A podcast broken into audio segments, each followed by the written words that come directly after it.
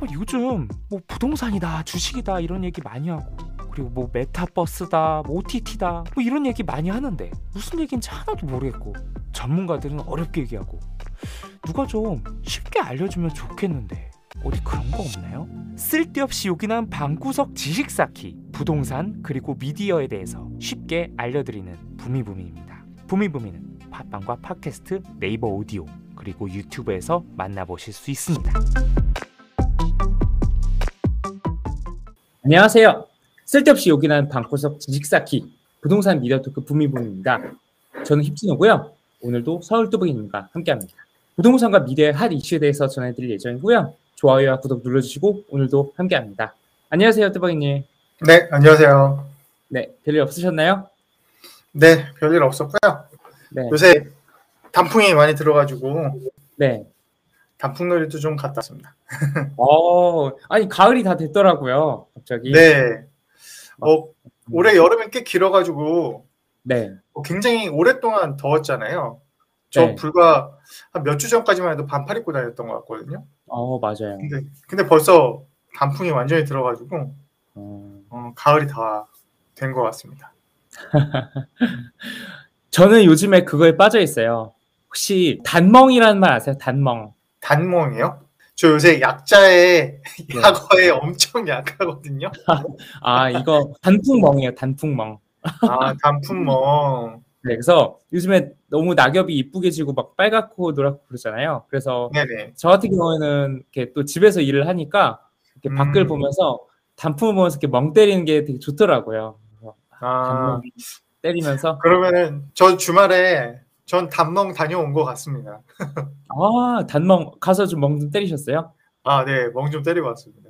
네, 이렇게 한 번씩 멍 때리고 하면서 뭐 마음도 좀 정리되고 되게 예, 좋더라고요. 아, 맞아요. 요새 요새 부동산이 좀 혼잡하잖아요, 그렇죠? 마음이 좀 그렇죠. 네. 이럴 때일수록 좀 멀리 보고 어, 네. 좀 마음을 정화시키는 그런 좀 시간이 좀 필요한 것 같습니다. 네, 요즘 같은 시기가 딱 머리를 식힐 그러니까 시간이 필요한 것 같고 또 자기만의 방식이 좀 필요한 것 같아요. 그래서 어, 좀 주위에서 마침 그런 얘기 많더라고요. 뭔가 아, 요즘에 좀 부동산 시장 심상치가 않다. 막 음, 대출 규제도 막 엄청 막 엄청나게 심하게 때리고 있고 전세 대출도 네. 안 되고 신용 대출도 안 되고 아무것도 하지 마 이러면서 막 막 거래가 안 되고 사람들이 떨어지나? 근데 이제 떨어지면 사겠다는 사람들이 아니야 좀 더 있어 볼까 하면서 막 다 지켜보면서 막 궁금해하고 있더라고요. 그래서 아, 그렇죠. 이거 잠깐 주- 이렇게 되는 거 아니면 계속 떨어지는 거야. 그래가지고 음, 어, 오늘 제가 이 이야기에 대해서 한번 뚜벅이한테 좀 여쭙고 싶었어요. 네. 이 시장 혼탁하고 어지러운 이 시장 어떻게 네. 흘러갈 것인가 한번 네. 이야기 들려주시면 좋을 것 같아요. 네. 어, 오늘의 첫 번째 주제로 그러면은 대출 규제 요새 심해가지고 시장이 좀 네. 혼탁하잖아요. 그렇죠? 어, 네. 그 얘기를 한번 해보면 좋을 것 같습니다. 대출 규제 때문에 지금 최근에 그 수도권, 서울 이쪽에 지금 아파트 상승세가 주춤하다고 합니다. 어, 말 그대로 주춤이고요. 어, 하락세 전환이 아니고 상승이 계속되고 있는데 그 상승의 폭이 좀 둔화되었다 라고 좀 해석하는 게 오히려 좀 더 맞는 해석이라고 좀 생각이 듭니다. 좀 구체적으로 말씀을 드리면 지금 현재 어 지금 요 상승세가 점점 떨어지고 있는 게 한 주 아홉 주 동안 어 상승세가 지금 계속 하락되고 있고요. 최근에는 강남 4구가 계속 오르고 있었는데 네. 어 10월 중순 정도 이후부터는 강남 4구에서도 그 오름세가 최근에는 둔화되고 있다라고 합니다. 그래서 어, 퍼센트지로 따지면은 이제 10월 달 같은 경우 전국 같은 경우가 0.28% 정도가 첫째 주에 상승세가 0.28%였는데 음. 어, 최근에 10월 넷째 주에는 0.24%의 상승세를 보이고 있고 음. 어, 수도권 같은 경우는 0.34에서 0.28, 서울은 0.19에서 0.16%로 상승세가 둔화되었다라고 합니다. 어. 조금은 매수세가 좀 어, 둔화된 게 맞는 거 그렇다고 아까 얘기해 드렸지만은 하락이 아니고 상승을 하는 폭이 줄어든 거고 사실 음. 0.2%대 0.3% 상승은 월이 아니라 주간 상승이거든요. 음. 그러니까 어마어마하게 높은 상승률입니다. 네. 어, 최근에 거래되고 있는 그런 어, 시가들이 실거래가가 지금 한 70%인가요? 70%가 지금 신고가 신고가 되고 있다고 하니까요. 네. 음, 지금 이게 둔화된 것이 하락세가 아니고 여전히 불장인 거는 맞는 것 같습니다. 아, 정확히 말하면 이게 하락이 아니라 상승세가 조금 꺾였다라는 게 정확히 맞는 표현이라고 네. 맞아요. 네, 네. 2%, 3%씩 오르던 게 1%, 2%씩만 오르고 있다. 이렇게 음. 보시는 게 더 맞을 것 같습니다. 아, 뭐 홍남기 부총리 같은 경우는 지금 저번 주에 발표를 하면서 어, 부동산 시장이 안정세의 중대한 기로에 있다라고 얘기를 해서 어, 지금 이번 기회를 통해서 어, 부동산 시장이 다시 이제 안정화가 될 수도 있다라고 얘기를 하고 있는데요. 네. 하지만 그 시장에서는 조금 다르게 생각을 하고 있어요. 음. 그 이유가 왜 그러냐면 어, 입주 물량, 즉 공급이 앞으로 계속 줄어들 예정입니다. 오. 20년 같은 경우가 공급량이 사실 굉장히 많았던 해였거든요. 네. 물론 체감하지 못했고 가격 상승이 엄청나게 올랐기 때문에 음. 어? 공급이 많았어? 라고 하시는 분들이 많았지만은 네. 2020년에는 평년보다 공급이 음. 더 많았고 어, 21년도 사실 그렇게 적지는 않았어요. 그래서 오. 20년 같은 경우가 이제 19만 전국 기준으로 했는데 이제 21년부터 줄어들기 시작합니다. 그래서 16.4만 그다음에 22년 같은 경우는 10.1만, 음. 23년 같은 경우는 이제 15만 음. 가구가 이제 공급이 되는데요. 가격이 안정화되려면 사실 기본적으로 공급이 받쳐줘야지만은 그게 근본적인 원인이 해소가 되는데 그 공급이 줄어들 예정이기 때문에 음. 지금의 그 안정세라고 하는 거는 근본적인 펀더멘탈에 의해서 안정이 된 게 아니라 음. 어, 대출 규제 때문에 억지로 지금 음. 수요를 틀어막았다라고 음. 보는 것도 옳을 것 같습니다. 아. 그러니까 그런 거네요. 시장이 이제 막 이렇게 막 시장 있고 거기서 막 콩나물 두부 사는데 막 콩나물 두부가 없어가지고 막 막 비싸게 사람들이 막 웃돈 주고 사고 이러니까 막 아수라장이 되니까 이게 막 가격이 조정돼서 안정화된 게 아니라 아예 그냥 시장을 문 닫아버린 거네요. 그렇죠. 네, 네, 네. 아예 이제 뭐 이런 거죠. 이제 거기 시장에 출입할 때 사람들이 자기 마음대로 자기가 가지고 있는 돈을 가지고 가서 물건을 사야 되잖아요. 네. 시장 입구에서 딱 그러는 거죠. 자, 여기 출입하실 때에는 현금 5만 원 이상 들고 가시면 안 됩니다. 음. 아니면은 어, 소득이 얼마나 되세요? 아, 소득이 100만 원이세요? 그러면은 10만 원만 들고 가세요. 어, 소득이 50만 원이세요? 그럼 당신은 5만 원밖에 못 들고 갑니다. 이런 식으로 음. 시장에 아예 그 돈을 넣으면서 음. 예, 아예 살 수 없는 그런 음. 상황을 만들어 버린 거죠. 아, 근데 이제 그렇게 사람들이 10만 원에 만 원의 틈을 비집고 기껏 들어가서 거기서 막 거기에 어떤 전당포라든가 이런 데서 막, 막 빌리고 막 옆집 네. 아줌마한테 빌려가지고 비싼 네. 돈으로 자꾸 막, 막 콩나물 사고 두부 사니까 네. 에이 그냥 시장 폐쇄 네. 그래놓고 시장이 문을 닫았는데 아 이제 이제서야 콩나물과 두부값이 정상화되었습니다 이러고 있는 꼴인 거네요. 그렇죠. 그렇죠. 지금 여전히 집에서 사람들이 콩나물과 두부를 너무 먹고 싶어가지고 막 네. 어쩔 줄 몰라 하고 있는데.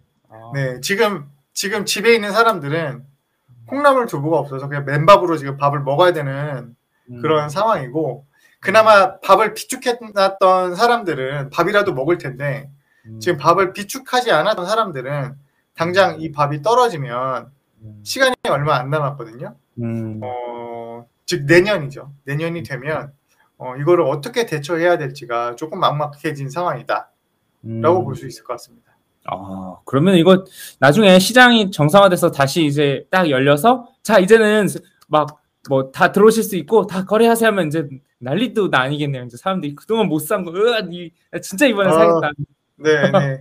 지금은 일단은 어, 앞에 그 길목을 잡고 있는 사람이 너무 무서우니까 사람들이 이제 튀지 않으려고 이제 쉬쉬하면서 이제 조용히 있는데 음. 결국은 언젠가는 쌀이 떨어지고 두부가 떨어질 거잖아요, 집에. 네, 그러면 이제 그거를 사기 위해 어, 다른 방법을 어떻게든지 활용을 해가지고 네. 음, 어, 움직이게 되겠죠. 오, 그렇군요. 어, 네. 어, 이제 다시 부동산 얘기로 정책적인 아, 네. 얘기 조금만 다시 돌아가자면은 네네. 음, 사실 대출을 규제를 하고 있잖아요. 근데 네. 좀 아이러니한 게 올해 7월 달에는 무주택자들에게 대출 완화 정책을 펼쳤어요. 그래서 그때도 저희가 방송에서 소개를 드렸었던 것 같은데 네. 무주택자들은 뭐 50% 정도 원래 LTV가 뭐 40%라 그러면은 50% 60%까지 LTV를 받을 수 있도록 해주겠다 음. 이런 정책들을 많이 내놨었거든요. 그래가지고 네. 어, 무주택자들은 살 수 있어. 그래서 저희가 어, 6억대 아파트 또는 한 7, 8억 정도 대까지의 아파트는 음, 그래도 LTV가 많이 늘어나가지고 수요가 몰리겠다라고 했고 실제로도 그 정도의 아파트 가격대, 그러니까 서울 같은 경우는 이제 외곽 지역에 있는 20평대 정도의 아파트 아니면 수도권에 있는 아파트들이 어, 그 가격대에 있는 아파트들이 좀 활성화되게 거래가 되었었는데 네. 이 정책을 사실은 이제 다시 뒤집은 거죠. 지금 음. 7월이면은 7, 8, 9, 10, 한 4개월이죠. 4개월간의 이 정책을 뒤집어서 내년 음. 1월부터는 지금 무주택자들 어, 음. 주택 매수 하실 때 어, 대출 규제가 심해져 가지고 굉장히 어렵게 되었습니다. 그래서 음, 사례로 이제 그 올- 요번 주에 그 신문에서 나온 사례는 네. 올해와 내년 그 6억 지금 6억이 이제 좀 어느 정도 기준이잖아요. 그래서 네. 6억 이하 6억짜리 아파트를 살 경우에 만약에 이- 음. 이 사람이 보금자리 론으로 할 경우 음, 그다음에 음, 내년에 돼서 할 경우 이렇게 따지고 음. 본다면은 음. 어, 무려 1억 정도를 대출이 덜 나오게 돼요. 네. 근데 사실 뭐 요새 아파트 값이 뭐 10억, 15억 이렇게 가니까 1억이 대주냐라고 하지만은 음, 직장인이 월급으로 1억 모은다는 거 쉽지 음. 않잖아요. 그렇죠? 네. 맞벌이를 한다 하더라도 한 3, 4년은 모아야 되는 금액일 수 있거든요. 음, 어, 갑자기 이렇게 1억이라는 그 예산이 빵가 나게 된다면은 어, 큰 이슈가 될 것 같고 또한 음, 그것뿐만 아니라 이제 만약에 이제 내년이 되었을 경우에 이제 이 DSR이 강화가 되는 거잖아요. 이 대출 규제의 근본이 소득이 높은 사람과 적은 사람 간의 차이도 엄청 크게 납니다. 그래서 만약에 소득이 내가 연봉이 어 5천만 원 정도 되는 사람과 그 다음에 음, 연봉이 7천만 원 정도 되는 사람의 그 대출 대출 네. 금액의 차이가 5천만 원일 경우에는 대출 금액이 1억 5천 정도 음, 되고요. 그다음에 네. 7천만 원 정도 되- 같은 경우는 한 2억 4천, 8천 한 요 정도 금액이 됩니다. 그래서 네. 거의 또 이 소득에 따라서도 대출 음. 금액이 한 1억 정도 차이가 나니까? 어, 사실상 올해보다 내년이 더 어려울 것이고 그다음에 음, 아니, 소득이 많은 사람들보다 소득이 적은 사람들이 더 불리해질 것이고. 그래서 음, 내가 소득이 적고 그다음에 돈을 모아서 내년에 주택을 매수하려고 했던 사람들은 지금 굉장히 발등에 불이 떨어진 상태다라고 볼 수 있죠. 어, 아니 가뜩이나 6억이면은 보금자리에 딱 그 문턱이어가지고 되게 뭔가 신혼부부라던가 첫 주택 네. 마련하시는 그렇죠. 분한테는 6억 이하가 일단 기준으로 들어가잖아요. 음. 근데 그 6억 이하의 서울 수도권 아파트 비중이 점점 낮아지고 있다고 들었는데 그 비중도 낮아지고 대출도 적게 나오고 하면은 아 진짜 그 무주택자가 집을 아파트를 사기가 더 점점 더 어려워지는 환경이 되지 않을까. 네, 네. 그래서 이제 결국은 시장 상황이 이제 저희는 이제 그게 궁금한 거잖아요. 결국 시장 상황이 어떻게 될 것인가 라는 네. 게 중요한 거고 그게 궁금한 건데 일단 전반적으로 따지면은 어, 주택 매수 심리 그다음에 실질적으로 그 여건들이 안 좋아져서 어, 좀 거래는 좀 둔화되겠다. 음, 수요가 심리가 좀 줄겠다라는 음. 것이 좀 예상이 되고요. 음, 하지만 다만 모든 것이 다 그렇게 되는 그거는 아니라고 봅니다. 음, 일단은 15 이상 초과되는 아파트 같은 경우는 네. 사실 원래부터 대출이 안 나왔어요. 15 음. 이상 아파트들은 그렇죠. 네. 주택들은 그래서 어, 심리적으로는 좀 위축되기 때문에 거래가 감소되거나 수요가 조금 감소되겠지만은 큰 음. 영향은 미치지 않을 것이다. 15억 이상. 어, 15억 이상. 음. 네, 15억 이상 큰 영향이 미치지 않을 것이라고 보여지고요. 네. 오히려 이제 6억 이하 아파트 같은 경우는 어, 예상컨대 오히려 연말까지 집을 물론 이제 난 안 사겠다라고 생각하고 아니면 이렇게 좀 고민을 하셨던 분들이라면 오히려 또 집을 또 한 번도 안 사신 분들은 쉽게 접근하기 힘들잖아요. 그런 분들이야 뭐 그렇겠지만은 꼭 살려고 좀 마음을 먹으셨던 분들이 있을 거잖아요. 네. 어, 한 6억 이하 정도의 음. 금액으로 그런 분들은 아무래도 이번 그 내년 1월부터 추가될 대출 규제를 피하기 위해서 연말까지 좀 매수에 적극적으로 나서지 않을까라고 생각이 듭니다. 이번이 사실 1억, 1억 5천 막 이렇게 대출이 줄어들기 때문에 그 대출 줄어들기 전에 빨리 사야 되는 마지막 찬스가 아닐까 라는 좀 생각이 듭니다. 음. 그러면 궁금한 게 있어요. 네. 그 지금 무주택자라던가 이제 이렇게 해서 6억 이하의 주택을 매수하려고 하는 분들이 빨리 사면 좋겠다고 의견을 주셨는데 그러면 네. 계약은 어쨌든 최대한 빨리 하고 잔금일은 올해 안으로 하는 게 좋을까요? 내년으로 하는 게 좋을까요? 어, 잔금일. 당연히 올해 안으로 해야 됩니다. 음. 왜냐면은 대출을 실행하는 그게 올해까지 대출을 실행을 해야 되잖아요. 네. 어, 시, 간이 많지 않아요. 11월 달, 음. 12월 달, 두 음. 달밖에 안 남았거든요. 어, 음. 두달 안에 그 잔금을 치러야 되는 물건을 찾는 것도 음. 사실은 매수자 입장에서는 쉽지 않을 것 같고요.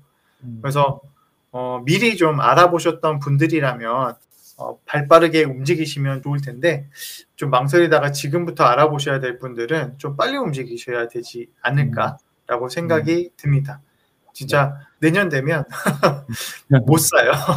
1억, 1억, 1억 5천이 갑자기 대출이 음. 줄어드는데 음. 어, 그 금액을 사실 충당하기는 쉽지 않죠. 저 요즘에 신용대출도 안 해주고 그런 말이 맞아요. 네. 음. 이제 다만 6억에서 15억 사이의 주택들은 그 구간에 있는 주택들은 계속적으로 좀 상승세가 둔화되거나 아니면 소폭의 좀 하락이 연말까지는 있지 않을까 거래가 음. 좀 많이 둔화되지 않을까라고 생각이 듭니다. 그 사이에 있는 거래 이제 아파트들은 아무래도 어, 지금도 좀 규제가 심하고 그래서 어, 접근하기가 조금 어려워져서 어, 쉽지 않을 것 같고요. 그러면 이제 내년에 이후에는 어떻게 될 것이냐라고 봤을 때 사실상 아까 초기에 얘기했듯이 어, 펀더멘탈적으로 수요 공급의 이 균형이 맞춰지면서 이 주택 가격이 지금 안정화되려고 하는 게 아니잖아요. 대출을 막아서 그런 거지. 음. 매매 시장으로만 봤을 때는 사실 해석이 안 돼요. 근데 음. 만약에 이걸 임차 시장까지 확대해서 이 여파들을 생각을 한다면 네. 내년에는 곪고 곪아서 결국은 터지지 않을까. 이게 뭐 음. 얼마만큼 가격이 상승된다라고는 예측하기는 힘들겠지만은 네. 어, 내년 되면 어찌 됐든 이 임차 시장 때문에 오히려 매매 시장이 다시 자극받을 수 있다라고 음. 생각이 됩니다. 음. 그 이유가 네. 지금 어, 그 전세난이 예상이 되거든요. 내년 오. 같은 경우는 그 임대차 3법 때문에 네. 그, 그 계약갱신을 하셨던 분들이 내년 7월부터는 이제 다시 나오셔서 이제 새롭게 계약을 하셔야 돼요. 그러면은 기존에 있는 집에서 계약을 해야 되는데 지금 기존에 있는 집들이 지금 전세가가 높게 올라간 데는 막 두 배씩 올라가고 뭐 몇 억씩 올라가고 했잖아요. 그래서 네. 그런 부분들에 대해서 전세를 이제 찾는 분들이 많아질 텐데 지금 아시다시피 전세 공급이 굉장히 많이 줄었어요. 그 이유는 음. 뭐 실거주 요건이나 그다음에 음. 어, 그런 것들 때문에 집주인들이 오히려 집에 들어가고 그다음에 전세 가격 자체가 일단 시장의 가격 자체가 많이 올라갔기 때문에 음. 어, 그런 것들도 있고 그래서 그다음에 이제 아까 대출 문제도 있지만은 대출을 네. 못했기 때문에 그냥 다시 전세로 돌아가게 되거든요. 음. 그러면은 어쨌든 임대차 3법 때문에 그다음에 대출 규제 때문에 음. 전세로 수요가 다시 돌아가게 됩니다. 그러면은 어. 결국은 전세 값을 자극할 수밖에 없고 전세는 지금 굉장히 네. 물량이 줄어들고 있는데 그럼 전세를 자극할 수밖에 없고 그럼 전세 값이 올라가면 아파트 주택을 살려고 했던 사람들은 지금 대출이 안 나와서 사지를 못 하고 있었잖아요. 네. 근데 만약에 전세 값이 자극이 돼서 전세 값이 올라가면 전세가와 매매가의 갭 차이가 또 줄어들게 됩니다. 음. 그러면은 실수요자 입장에서는 내가 지금 당장 들어가서 살지 못하더라도 어쨌든 지금 아까 얘기했듯이 이제 곡간이 다 없어져서 굶어 죽게 생겼잖아요. 네. 그러면은 그냥 울며 겨자 먹기로 일단 내가 이걸 언제 들어갈지 모르겠지만은 뭐 음. 언젠가는 들어가겠지.